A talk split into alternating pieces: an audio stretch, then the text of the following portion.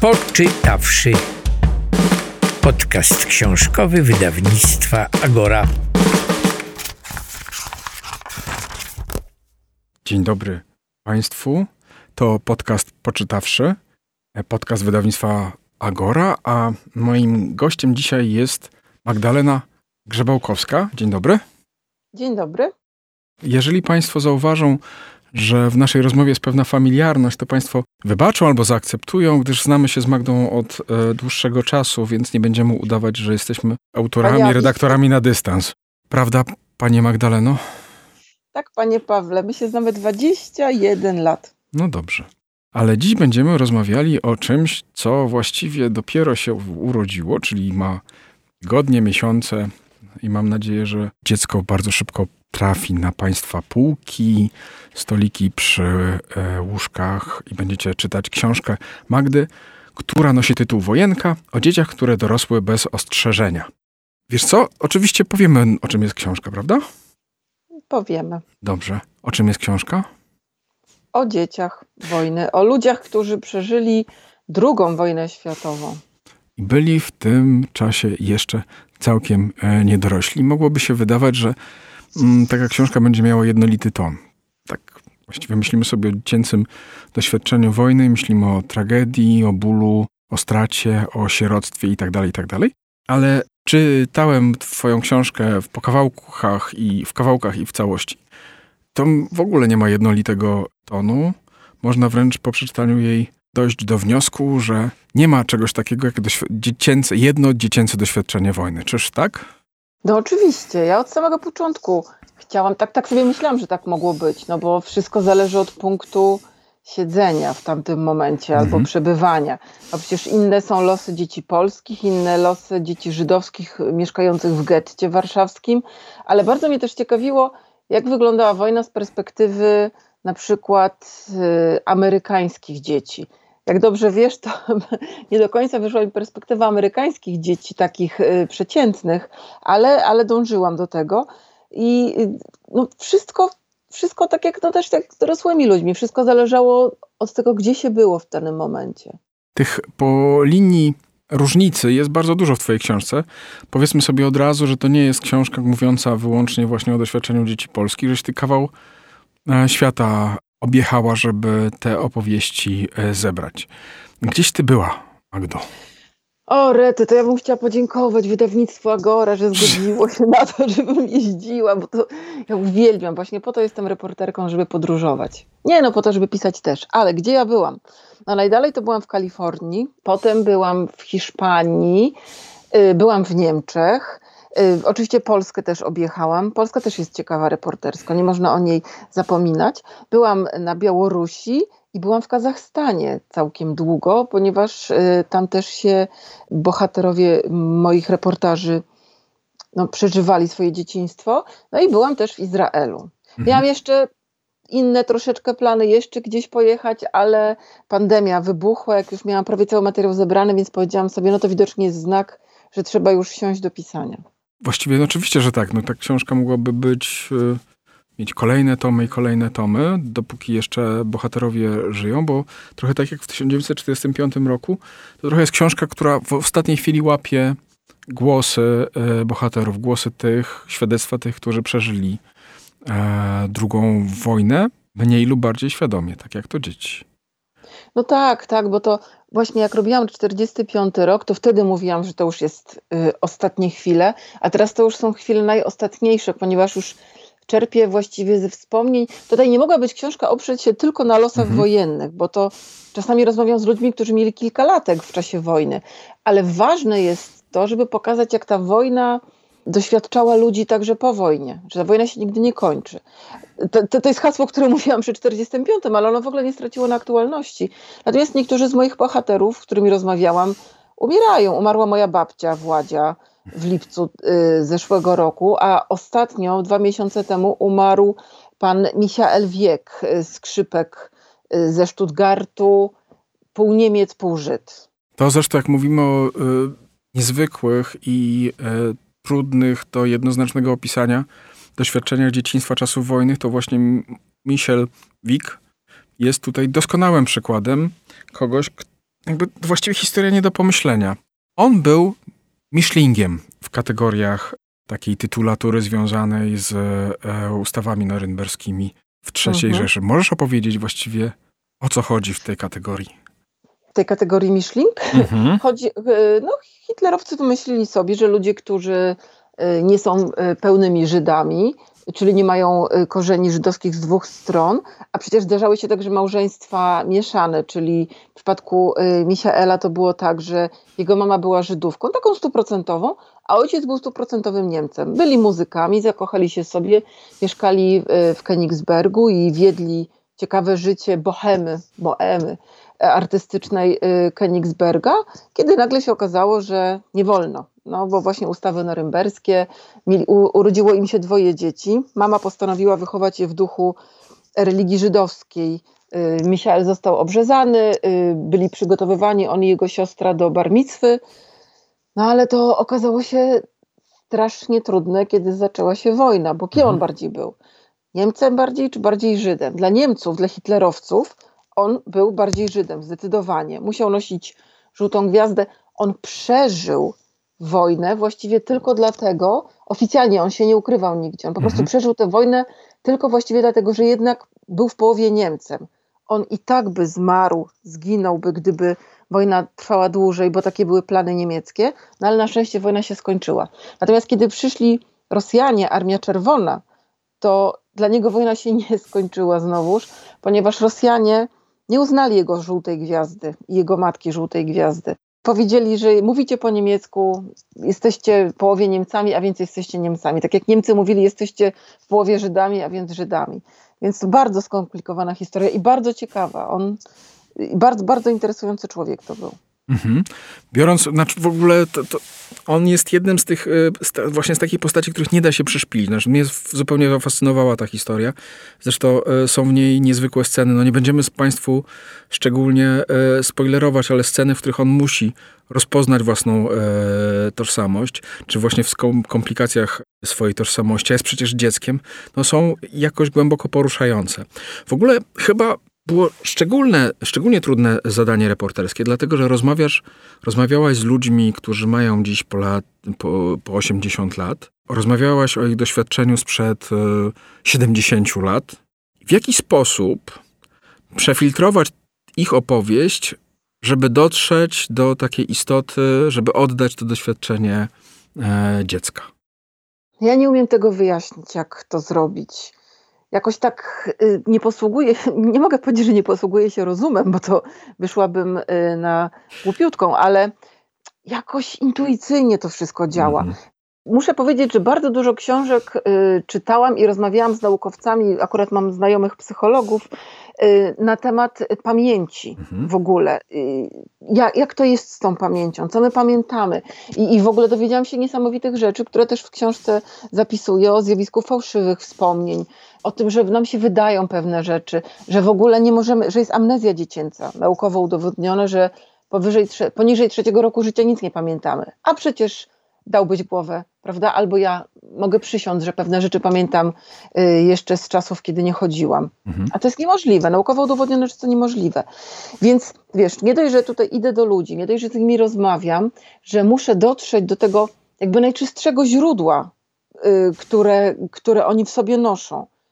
Jak taki hipnotyzer się zachowywać, żeby oni powiedzieli, a z drugiej strony, na ile, bo, bo jeżeli na przykład ktoś coś wspomina i mówi, działo się to tego i tego dnia, a ja wiem z faktów historycznych, że nie mogło się dziać to tego i tego dnia, to kto ma tutaj rację? Ten człowiek, który przez 70 lat nosi w sobie historię i pewność, że to się wydarzyło danego dnia, czy reporter łamany przez historyk, który mówi, to się nie wydarzyło. To jest też taka bardzo delikatna operacja.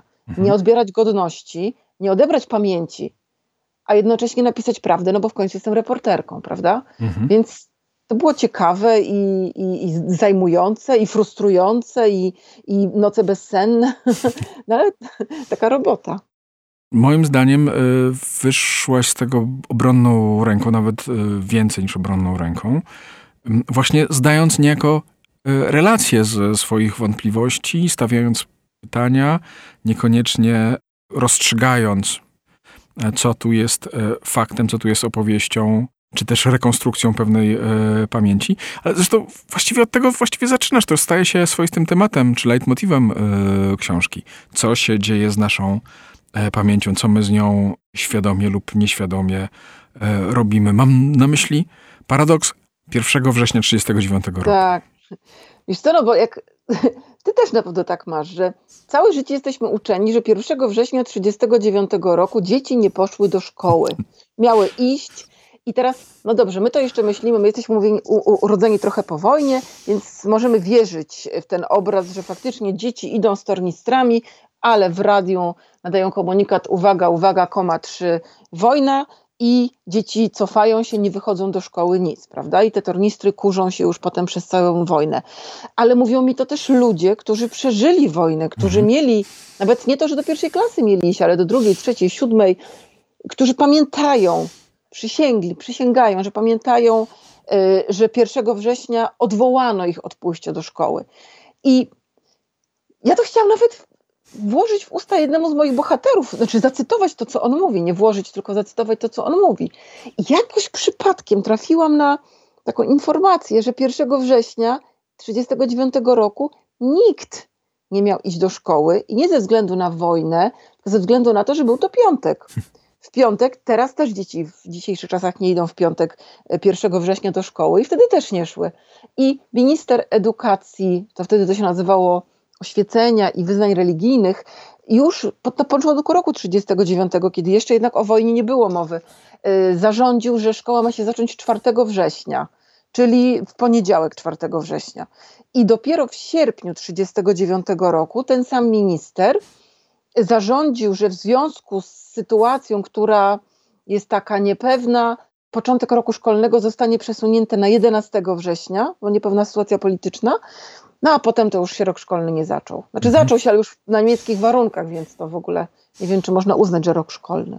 Właśnie tak działa pamięć. My całe szczęście należymy do pokolenia, które jest pewne, że kiedy wybuchł stan wojenny, to nie było teleranka. No właśnie, ostatnio słyszałam, że w ogóle to wcale nie tak z tym telerankiem. No co ty opowiadasz? Tak, właśnie gdzieś ostatnio słyszałam, że w ogóle nie miało być teleranka z jakiegoś innego powodu.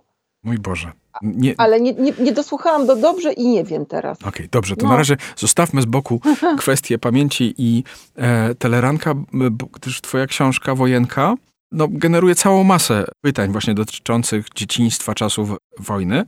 Chociażby to, jak bardzo doświadczenie wojenne chłopców różniło się od doświadczenia e, jednak dziewcząt. No tak, tak, to prawda.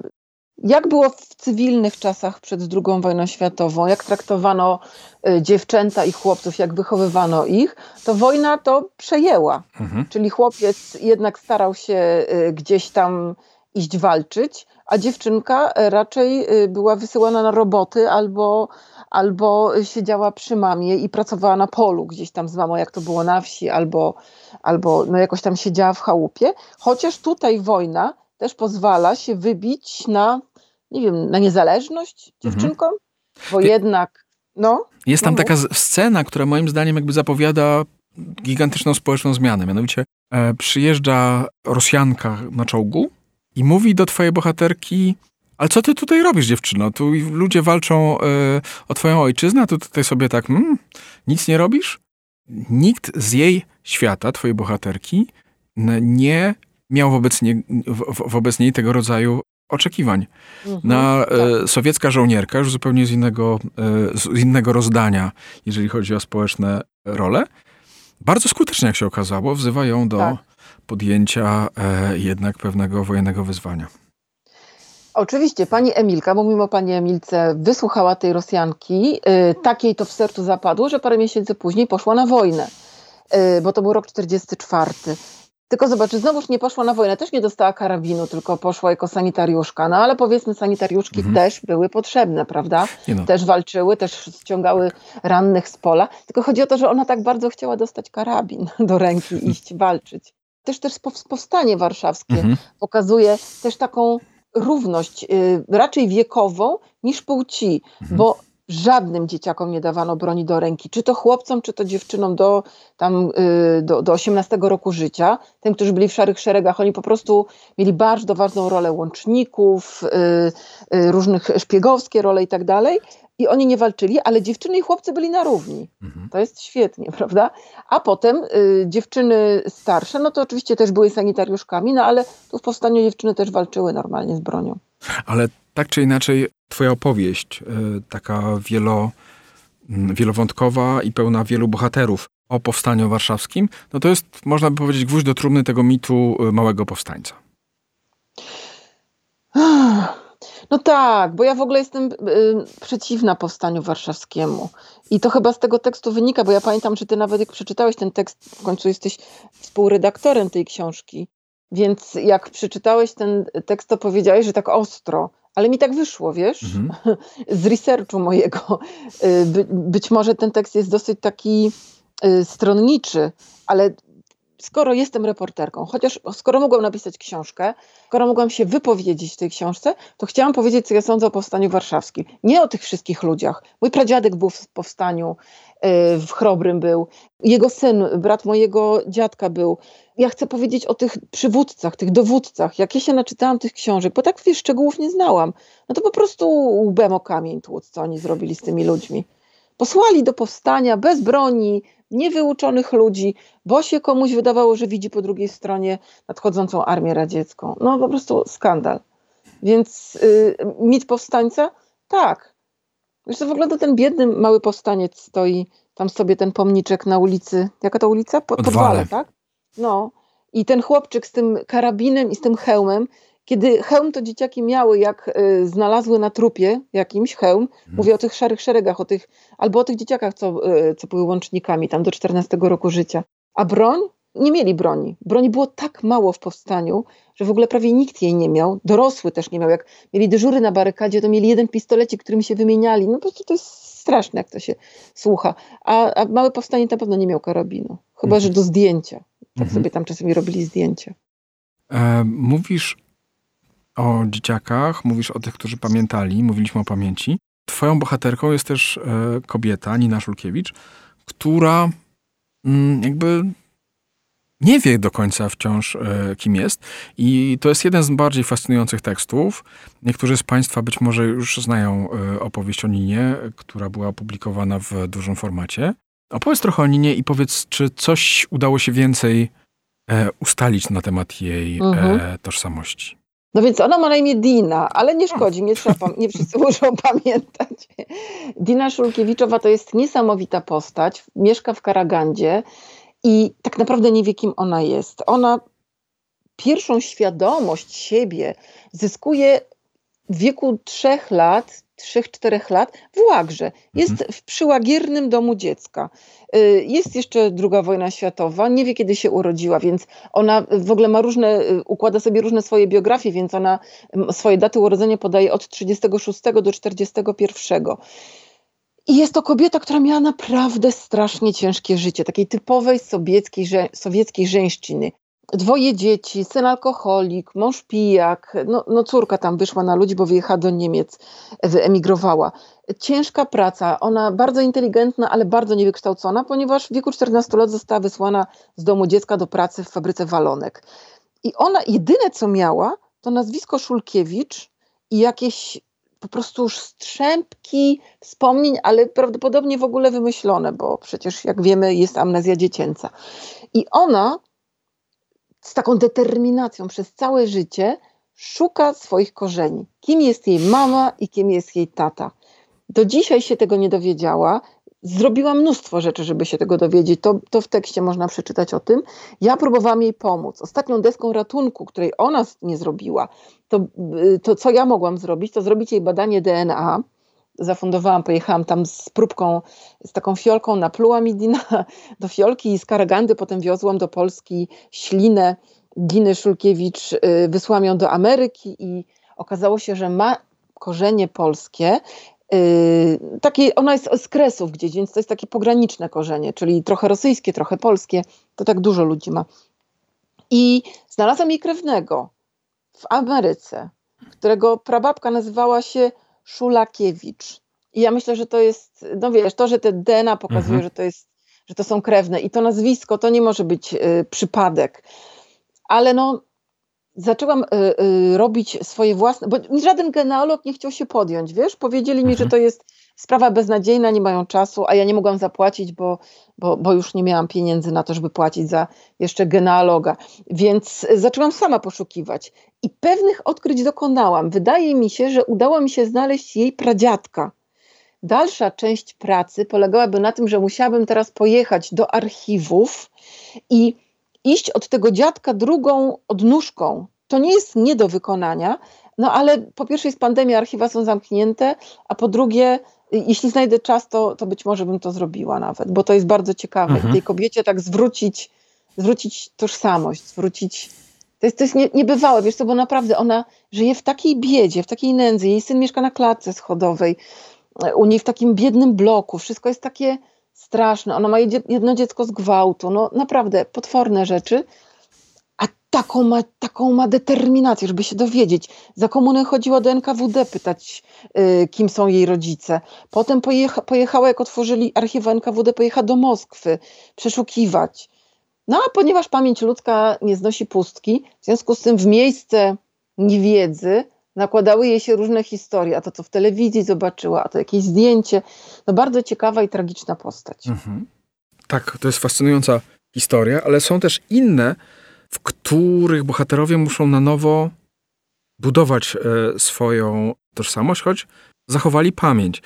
E, jedną z tych e, opowieści jest biografia syna Hansa Franka, chłopaka, który dzieciństwo, no powiedzmy w skrócie, spędza na Wawelu mhm. jako królewicz Polski na swój tak. sposób. I nie ma oczywiście w czasie wojny jako dziecko autorefleksji na temat tego, co właściwie mu się przydarza. No ale potem po wojnie dociera do niego wiedza i musi sobie z tą wiedzą poradzić.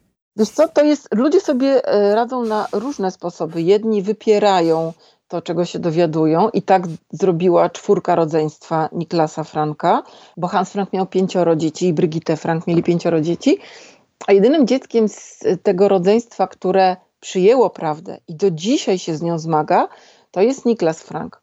On będąc nastolatkiem dopiero, on wiedział, że jego ojciec, on miał 6 czy 7 lat, jak jego ojciec y, został powieszony, więc on wiedział, że jego mhm. ojciec był zbrodniarzem, został powieszony, ale jednocześnie był tak hermetycznej bańce, powiedzmy, y, że to oczywiście byli źli alianci, którzy powiesili dobrego tatusia i tak dalej. On nie wiedział, że jego, nawet jeżeli mówiono w radiu, że został powieszony za zbrodnie, których dokonał na ludziach, to nie, do, nie, nie, docierało to do Niklasa. On był jeszcze mały, siedmiolatkowie jeszcze nie mają takich zdolności, takiej, takiej refleksji. I dopiero będąc nastolatkiem, dotarło do niego, kim był jego ojciec. I to nim wstrząsnęło. I jak miał 18 lat, zaczął zbierać materiały o ojcu. Do dzisiaj się nie zatrzymał. On jest rocznik 39. Do dzisiaj on pisze kolejne książki. On w ogóle był korespondentem wojennym. I ja go pytałam, jak to było, po co on pojechał na wojnę, skoro on żył w środku wojny, y, był synem człowieka, który robił wojnę. A on mówi, że dlatego, że uświadomił sobie, że tak naprawdę tej wojny nigdy nie widział. Mhm. On był chroniony, prawda? On chciał zobaczyć, jak wojna wygląda od tej drugiej strony, kiedy nie jesteś synem oprawcy nazistowskiego. I on napisał książki na temat ojca, bardzo szczere i takie, takie, takie sarkastyczne, takie ironiczne. On jest taki bezwzględny wobec tych swoich rodziców, a jednocześnie widać, że tak bardzo chciałby, żeby jednak ci rodzice go kochali. Bo on, wiesz, jemu też było łatwiej odwrócić się od ojca, mhm. dlatego że ojciec go nie kochał. Z niewiadomych przyczyn, on był najmłodszym synem y, Franków. No i Frank, człowiek, wiadomo, szalony, y, twierdził, że Niklas nie jest jego synem. A to jest niemożliwe, bo on był szalenie podobny do, do swojego ojca, Niklas. I to też on mówi, że łatwiej mi było uwierzyć w zbrodnię ojca, ponieważ mhm. ojciec mnie zawsze źle traktował. Nie bił go, ale mówił do niego Fremdi, a Fremdi to jest takie zdrobnienie z niemieckiego obcy. To tak też on się czuł trochę taki odrzucony. No i wiesz, i całe życie zmagasz się, potworne to jest. Niesiesz sobie ciężar. Wszystkie dzieci Niklasa Franka zmarły, nie w Niklasa, Hansa Franka w yy, potworny sposób, ponieważ no, jeden syn został alkoholikiem, zmarł na alkoholizm. Jeden zmarł na zaburzenia odżywiania, które się przejawiały tym, że wypijał 16 litrów mleka dziennie i no, nie wytrzymał jego organizm, wiesz, takiego, mhm. takiego nadmiaru mleka. Jedna córka popełniła samobójstwo, jak miała 46 lat, dlatego że ona mówiła, że nigdy nie będzie chciała żyć dłużej niż tatuś. A jedna córka zmarła śmiercią normalną. To była najstarsza córka, która y, wyjechała do RPA w latach 60., twierdząc, że tylko tam można jeszcze trochę poczuć ducha y, nazizmu, co jest straszne swoją drogą. Mhm. No i tam zmarła, ale co jest ciekawe, że oni wszyscy byli bardzo oburzeni tym, co Niklas napisał o swoim ojcu, ale jedno, czy o ich ojcu, ale jednocześnie nigdy się od niego nie odwrócili. Nie rozmawia, byli na niego obrażeni, ale mieli z nim kontakt. Najbardziej jeszcze taki wyrozumiały był ten y, najstarszy y, brat, który zmarł, zmarł, na alkoholizm, który zdążył być Hitlerjugend, który zdążył nawet być powołany do armii niemieckiej, ale za, za, za, za momencik skończyła się wojna, więc nie zdążył już y, iść na front.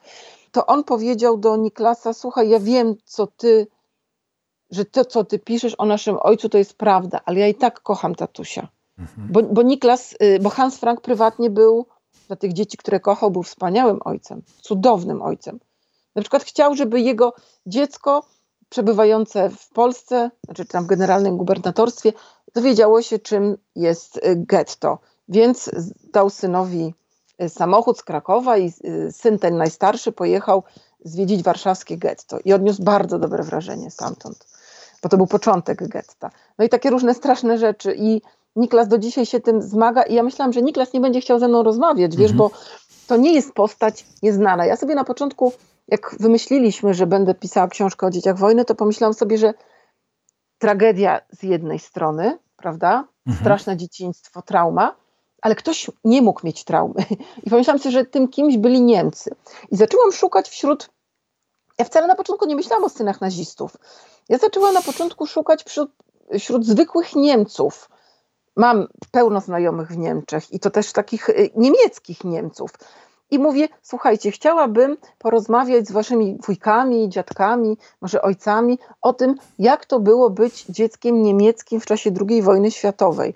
Takim, które cieszy się, no przecież w końcu wiesz, mózg wyprany, i ja chciałam wiedzieć, czy mieli na przykład, no nie wiem, mapę na ścianie, zaznaczali szpileczkami, tak jak robił na przykład Misia Wiek, prawda? Ten mhm. chłopiec, który miał sobie Żyda i miał sobie Niemca i był dumny z Niemiec, jak szły na wschód. Więc to też takie pomieszanie. I, I wiesz co? I żaden Niemiec się nie zgodził rozmawiać. Przeszukiwałam cały tam świat y, na temat dzieciństwa wojennego i wpadła mi w ręce na Amazonie taka książka Kriegskinda, y, czyli Dzieci wojny, i, to, I kupiłam ją sobie na Amazonie i przyjechała do mnie pięknie wydana książka, w której e, reporterka z Wielkiej Brytanii, fotografka, odwiedziła dzieci wojny, ale dzieci nazistów odwiedziła. Mhm. Albo może nie, nie, takich najwyższych też, nie takich jak Frank albo wyżej postawionych, no ale też dzieci, nie wiem, żołnierzy niemieckich, jakichś takich, nie wiem, generałów czy coś. Ja pomyślałam sobie, dobra, jak nie chcą ze mną rozmawiać zwykli Niemcy, to może niezwykli będą chcieli. Cudy, cudzysłów wreszcie z tymi niezwykłymi, czyli tacy bardziej no już obyci. I y, trafiłam do y, Hans, do Niklasa Franka jakoś przez wydawnictwo i on mi odpisał, że owszem, zgadza się rozmawiać, bo on powiedział, nie uchyla się od tego obowiązku. On czuje się w obowiązku, żeby się tłumaczyć za ojca swojego. I, i dlatego on się zgodził rozmawiać. A inni nie chcą rozmawiać o tym to, co powiedział Michał Wiek, że nikt mu po wojnie nie wypowiadał, nie wymawiał tego, że jest Żydem. Mówi, ale ludzie w domach z czułością wspominali jednak te czasy wojenne. O latach 50., 60. mówię. Więc do dzisiaj pewnie nikt nie chce mówić źle o swoich dziadkach i, i wujkach, i, albo o swoich, y, o, o, swoich ojcach, prawda? Bo jeśli mam mhm. rozmawiać z dziećmi, no to o swoich ojcach. I zdarzyła się taka niesamowita historia, że byłam na spotkaniu autorskim w Gorlicach to był festiwal w Gorlicach. I podeszła do mnie po spotkaniu autorskim pani Magda Miller i powiedziała, że ona ma taki dom w Kwiatonowicach pod Gorlicami. To jest taki stary dom, jeszcze XIX-wieczny, związany w ogóle z jakimś polskim poetą, już nie pamiętam z kim dokładnie. I oni robiąc z mężem remont tego domu, bo on wymaga wielkiego remontu, on jest pięknie odnowiony, to znaleźli pod podłogą kuchni pakiecik listów. Takich miłosnych listów od niemieckiej żony do niemieckiego żołnierza, który stacjonował w tym y, domu w czasie II wojny światowej, bo w tym domu y, stacjonowali, y, była szkółka dla czołgistów. Szkółka czołgistów była. Ja mówię, Boże Święty, nie wiem, czy te listy mi się przydadzą do książki, no bo to jednak jest listy od dorosłej kobiety do dorosłego mężczyzny. Mhm. Strasznie dużo wysiłku włożyłam w te listy, ale ta pani powiedziała, że jest tam także wspomniane jest dziecko w, tym, w tych listach. I strasznie dużo wysiłku włożyłam, ponieważ listy były pisane przedwojenną, ale taki charakter pisma przedwojenny niemiecki. Y, wciągnęłam w to Magdę Parys, y, pisarkę y, z Berlina, która wciągnęła w to znajomego swojego pana, który jest na emeryturze i trudni się tym, że wolontariacko odczytuje w Reichstagu dokumenty przedwojenne. I, bo umie, umie, zna, zna to pismo po prostu. I on mi te listy odcyfrował. I tam faktycznie było o pewnym chłopcu. I słuchaj, ja z tym panem Berntem, ja się nawet pojechałam do Berlina z nim spotkać. Ja z tym panem Berntem wykonaliśmy gargantuiczną robotę, zwłaszcza pan Bernd, dlatego że on y, odnalazł mi, wyobraź sobie, syna y, ludzi z tej korespondencji. I ja chciałam do niego pojechać. I ja znalazłam córkę tego człowieka. I ja do niej napisałam. Boże, i po prostu rozumiesz, że już sprawdzałam loty, bo to gdzieś w centralnych Niemczech było. Ja już sprawdzałam loty i pociągi, jak tam dojechać. Ja już sprawdziłam na Booking.com, sprawdziłam e, jakiś fajny pensjonat, żeby tam mieszkać. Już wyobrażałam sobie, że idę, że robię z nim wywiad, że to będzie cudowny tekst, że będę cytować te listy, pytać go, jak to było być niemieckim dzieckiem w takim zwyczajnej małej wsi. I ja wyobraź sobie, wiesz co? Odmówił. To było straszne. Naprawdę, y, ja w ogóle mam zwyczaj takiego stalkowania trochę bohaterów, czyli naprawdę długo męczę ludzi, aż się zgodzą. Ale tutaj ta pani bardzo chciała mi pomóc, ta córka tego pana, i mówiła: Rozmawiałam z tatą, proszę zadzwonić jeszcze, e, czy napisać jeszcze raz, spróbuję za jakiś czas. Tamten pan, to już mhm. bardzo wiekowy człowiek, powiedział, że nein, i koniec, i po prostu w ogóle się nie rozmawia, nie zgodził rozmawiać. I pisał do niego też pan Bernd, bo myśmy z Berntem, yy, z panem Berntem pomyśleli, że być może chodzi o to, że on się boi, że wiesz, ja jestem Polką i że będę chciała goś rozliczać go z wojny, no bo siedzą w nas te wszystkie stereotypy, siedzą, siedzi w nas to wszystko i w nas Polakach i tam w Niemcach.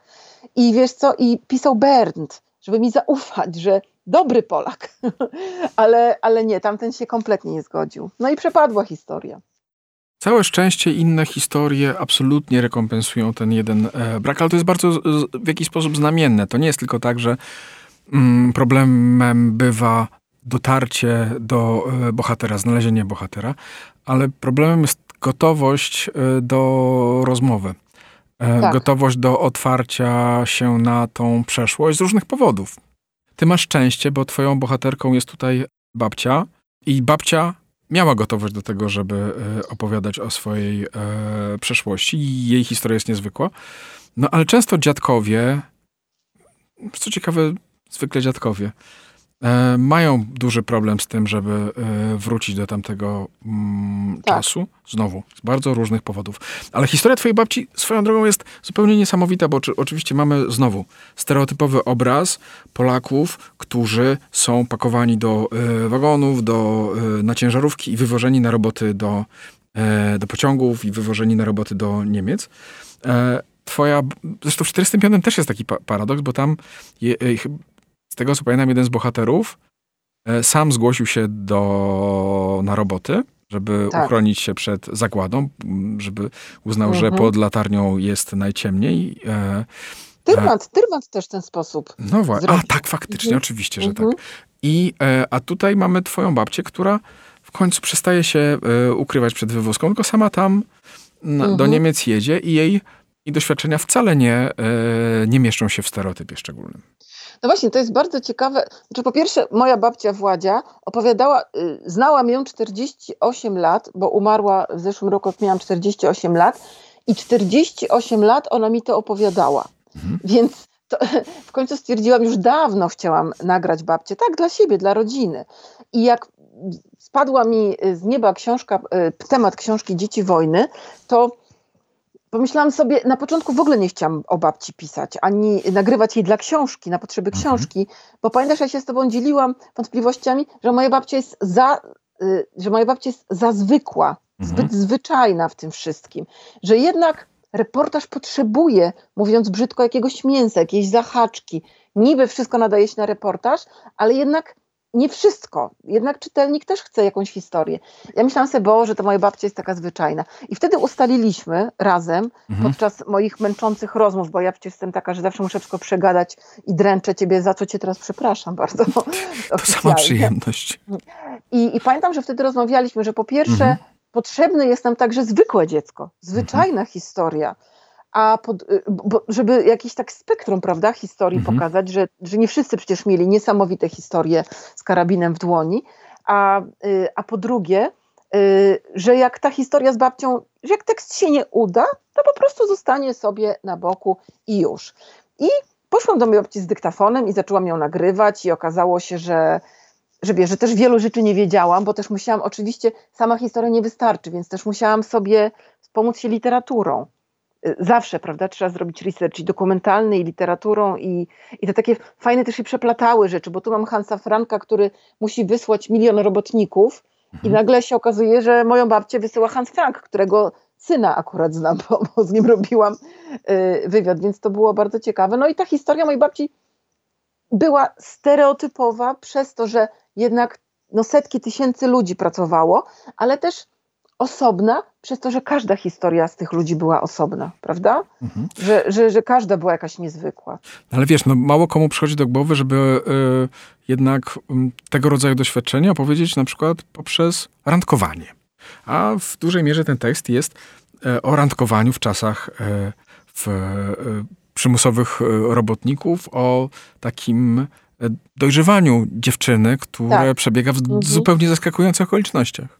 Tak, właśnie, bo, bo przecież moja babcia była dzieckiem i już nie dzieckiem, bo pojechała, jak miała jakieś 16 y, lat, no to jeszcze jest dziecko całkowite, chociaż już w głowie y, rośnie y, dorosłość, a przyjechała z własnym, znaczy przyjechała już po śmierci własnego mhm. dziecka z Niemiec. Ale ten okres taki, co ja bym chciała, żeby moja córka miała najszczęśliwszy w życiu, czyli rozwijania się, dojrzewania, czytania, oglądania filmów, podróżowania, zaprzyjaźniania się, zakochiwania się, to moja babcia spędzała przy tokarce w obozie mhm. niemieckim pracy. I na szczęście pozwalano im e, jeden dzień w tygodniu mieć czas wolny dla siebie, więc moja babcia była szaloną randkowiczką, się okazało. I, I, właśnie chodziła na randki, a to z Francuzem, a to z Holendrem, a to z Polakami. To uwielbiam te historie. Tak, też uwielbiam. Babcia, tak, Musiała pogonić Polaka. Tak, pogoniła Polaka i mówi, jak to? Pan Polak i tak się zachowuje, i to jeszcze z Warszawy. więc, więc to się zawsze uśmiałam. Babcia to całkiem serio opowiadała. Więc, więc tak, tak. A ubrania, to przecież Karolina Sulej też, prawda, pisze całą książkę o tym, ale, ale właśnie też zawsze mnie to ciekawiło, jak moja babcia opowiadała, jakie szczegóły pamiętała, że do zdjęcia to biały kołnierzyk pożyczyła od jednej kobiety, a to mhm. miała taką sukienkę. Jakie to ważne! I jak pokazuje też to, co pokazało w 45, że ludzie to ludzie, mhm. że w każdych warunkach chcemy jakoś uratować swoje człowieczeństwo, prawda? Podświadomie, bo moja babcia przecież była prostą dziewczyną ze wsi, która chodziła boso do szkoły, więc to nie było tak, że babcia mówiła, hmm, ubiorę się ładnie, żeby zachować swoje moje człowieczeństwo. To może by Maria Dąbrowska miała takie przemyślenia, jak byłaby koło niej w obozie, ale podświadomie mhm. wszyscy chcemy jakoś, jakoś się uratować w różne sposoby. Ale ja, państwo, szkoda, że Państwo tego nie widzą, że tak powiem, ale jak Państwo kupią książkę, to oczywiście, która nosi tytuł Wojenka, tak, musimy przypominać o tym, że rozmawiamy tak. z Magdą Grzebałkowską, e, autorką książki Wojenka o dzieciach, które dorosły bez ostrzeżenia. I w, jest tam po prostu niesamowite e, zdjęcie babci e, Władzi, e, która jest e, już, znaczy w ogóle nie widać tam wojny.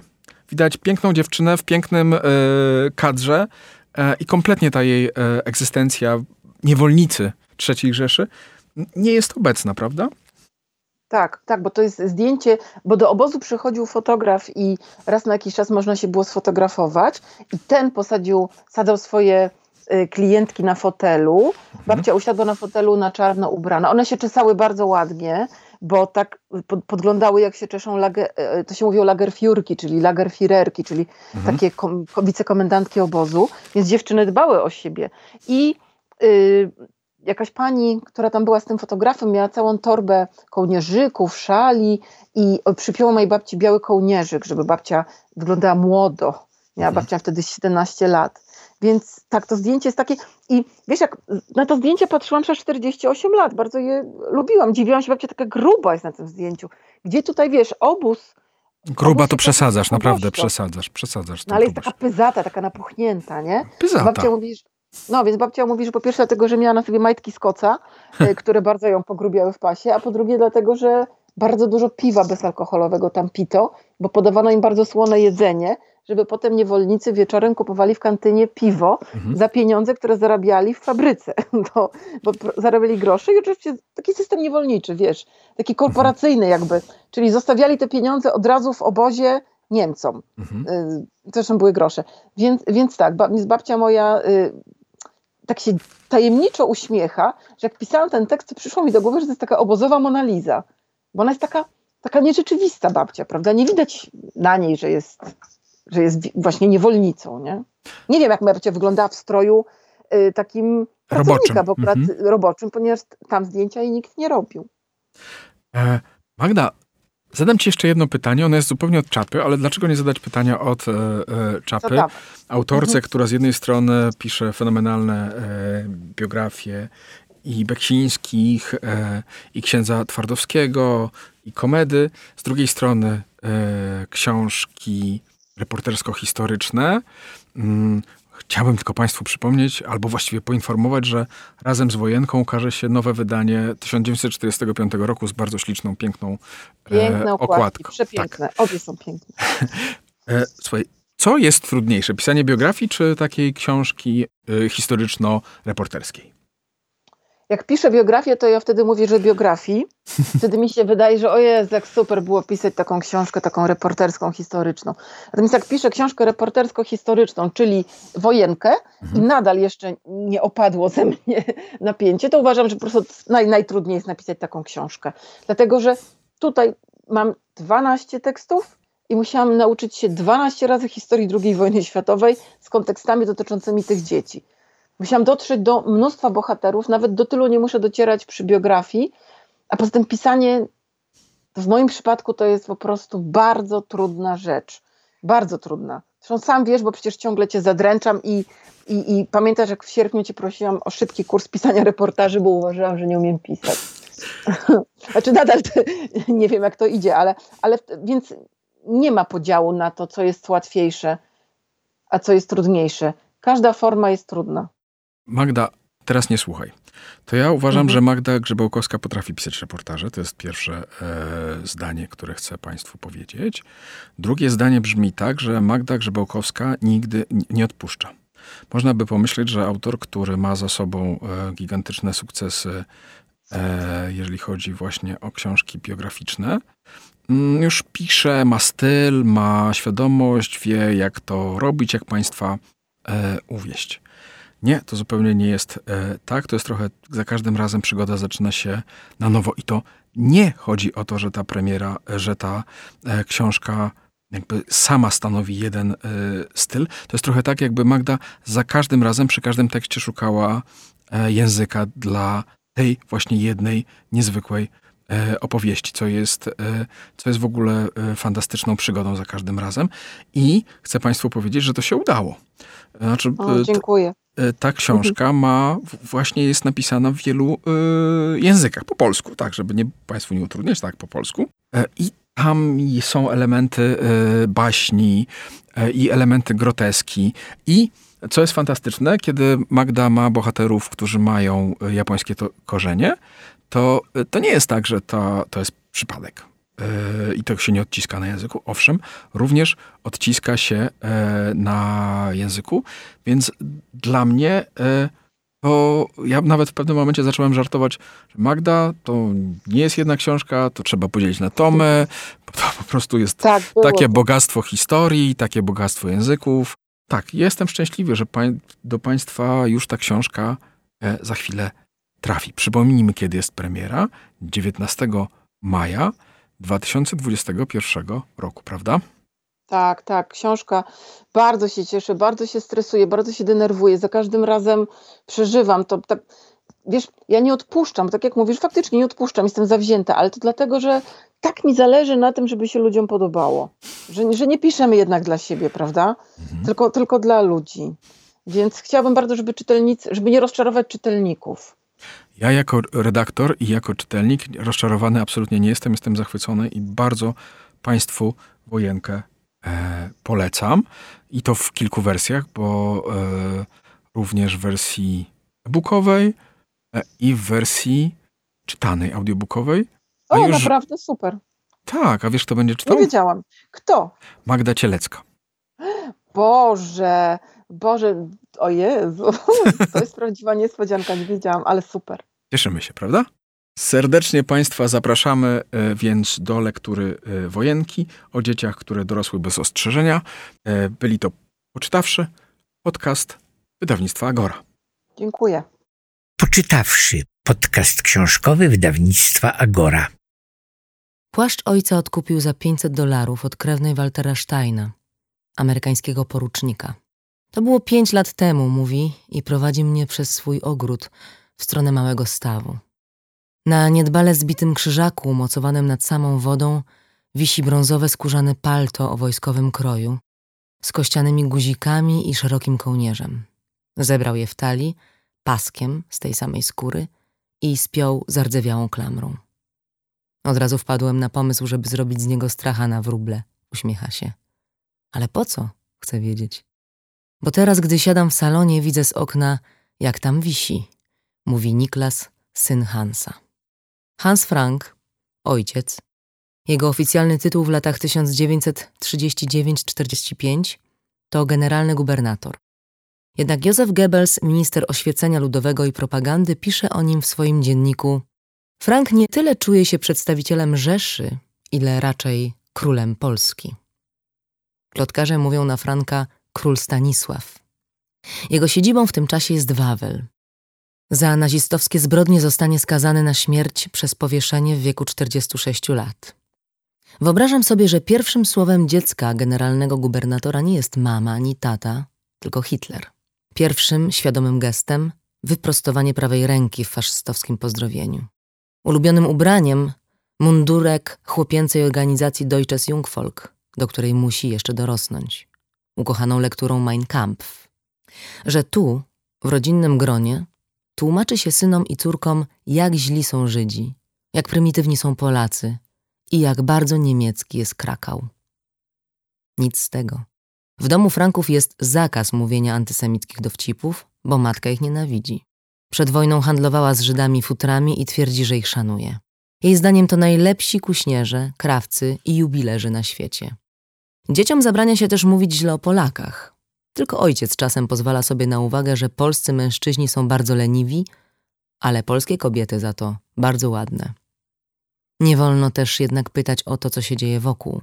Pewnego razu podczas gry w piłkę Norman słyszy, jak za murem Polacy śpiewają swój hymn, a potem padają strzały. Opowiada o tym ojcu, ale Hans Frank urywa wątek, nie chce o tym rozmawiać. Najstarszy syn generalnego gubernatora zwiedza też warszawskie getto. To sam początek izolacji Żydów w stolicy. Jest najwyżej styczeń 1941 roku. W wywiadzie Rzece udzielonym kilkadziesiąt lat później Niklasowi powie Wówczas było to schludne i dobrze zorganizowane miejsce. Nie widziałem nic strasznego. Podjechałem do bramy z miłym szoferem taty szamperem. Przeszliśmy przez getto kilka ulic. Nie rozumiałem, dlaczego ojciec uważa, że powinienem zobaczyć to miejsce. Nie uważałem za niezwykłe, że w getcie mieszkają sami Żydzi. Myślałem, że zawsze tak było. Niklas jednak nie wierzy bratu, że był tak nieświadomy spraw toczących się w generalnym gubernatorstwie. Kiedy pisałem książkę o ojcu, spotykałem się z kolegami i koleżankami Normana z krakowskiej szkoły.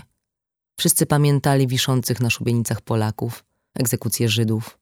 Każdy wiedział dokładnie, co się tam działo. Myślisz, pytam, że twoi rodzice budzili się czasem w nocy przerażeni tym, co robią? Jestem tego pewny, odpowiada Niklas. Ale chciwość tłumiła ich sumienia. Mój ojciec był karierowiczem, ale nie był tak naprawdę antysemitą. Trudno w to uwierzyć. Poza domem Hans Frank ma twarz szczerego i oddanego nazisty. To on zamknął Żydów w gettach.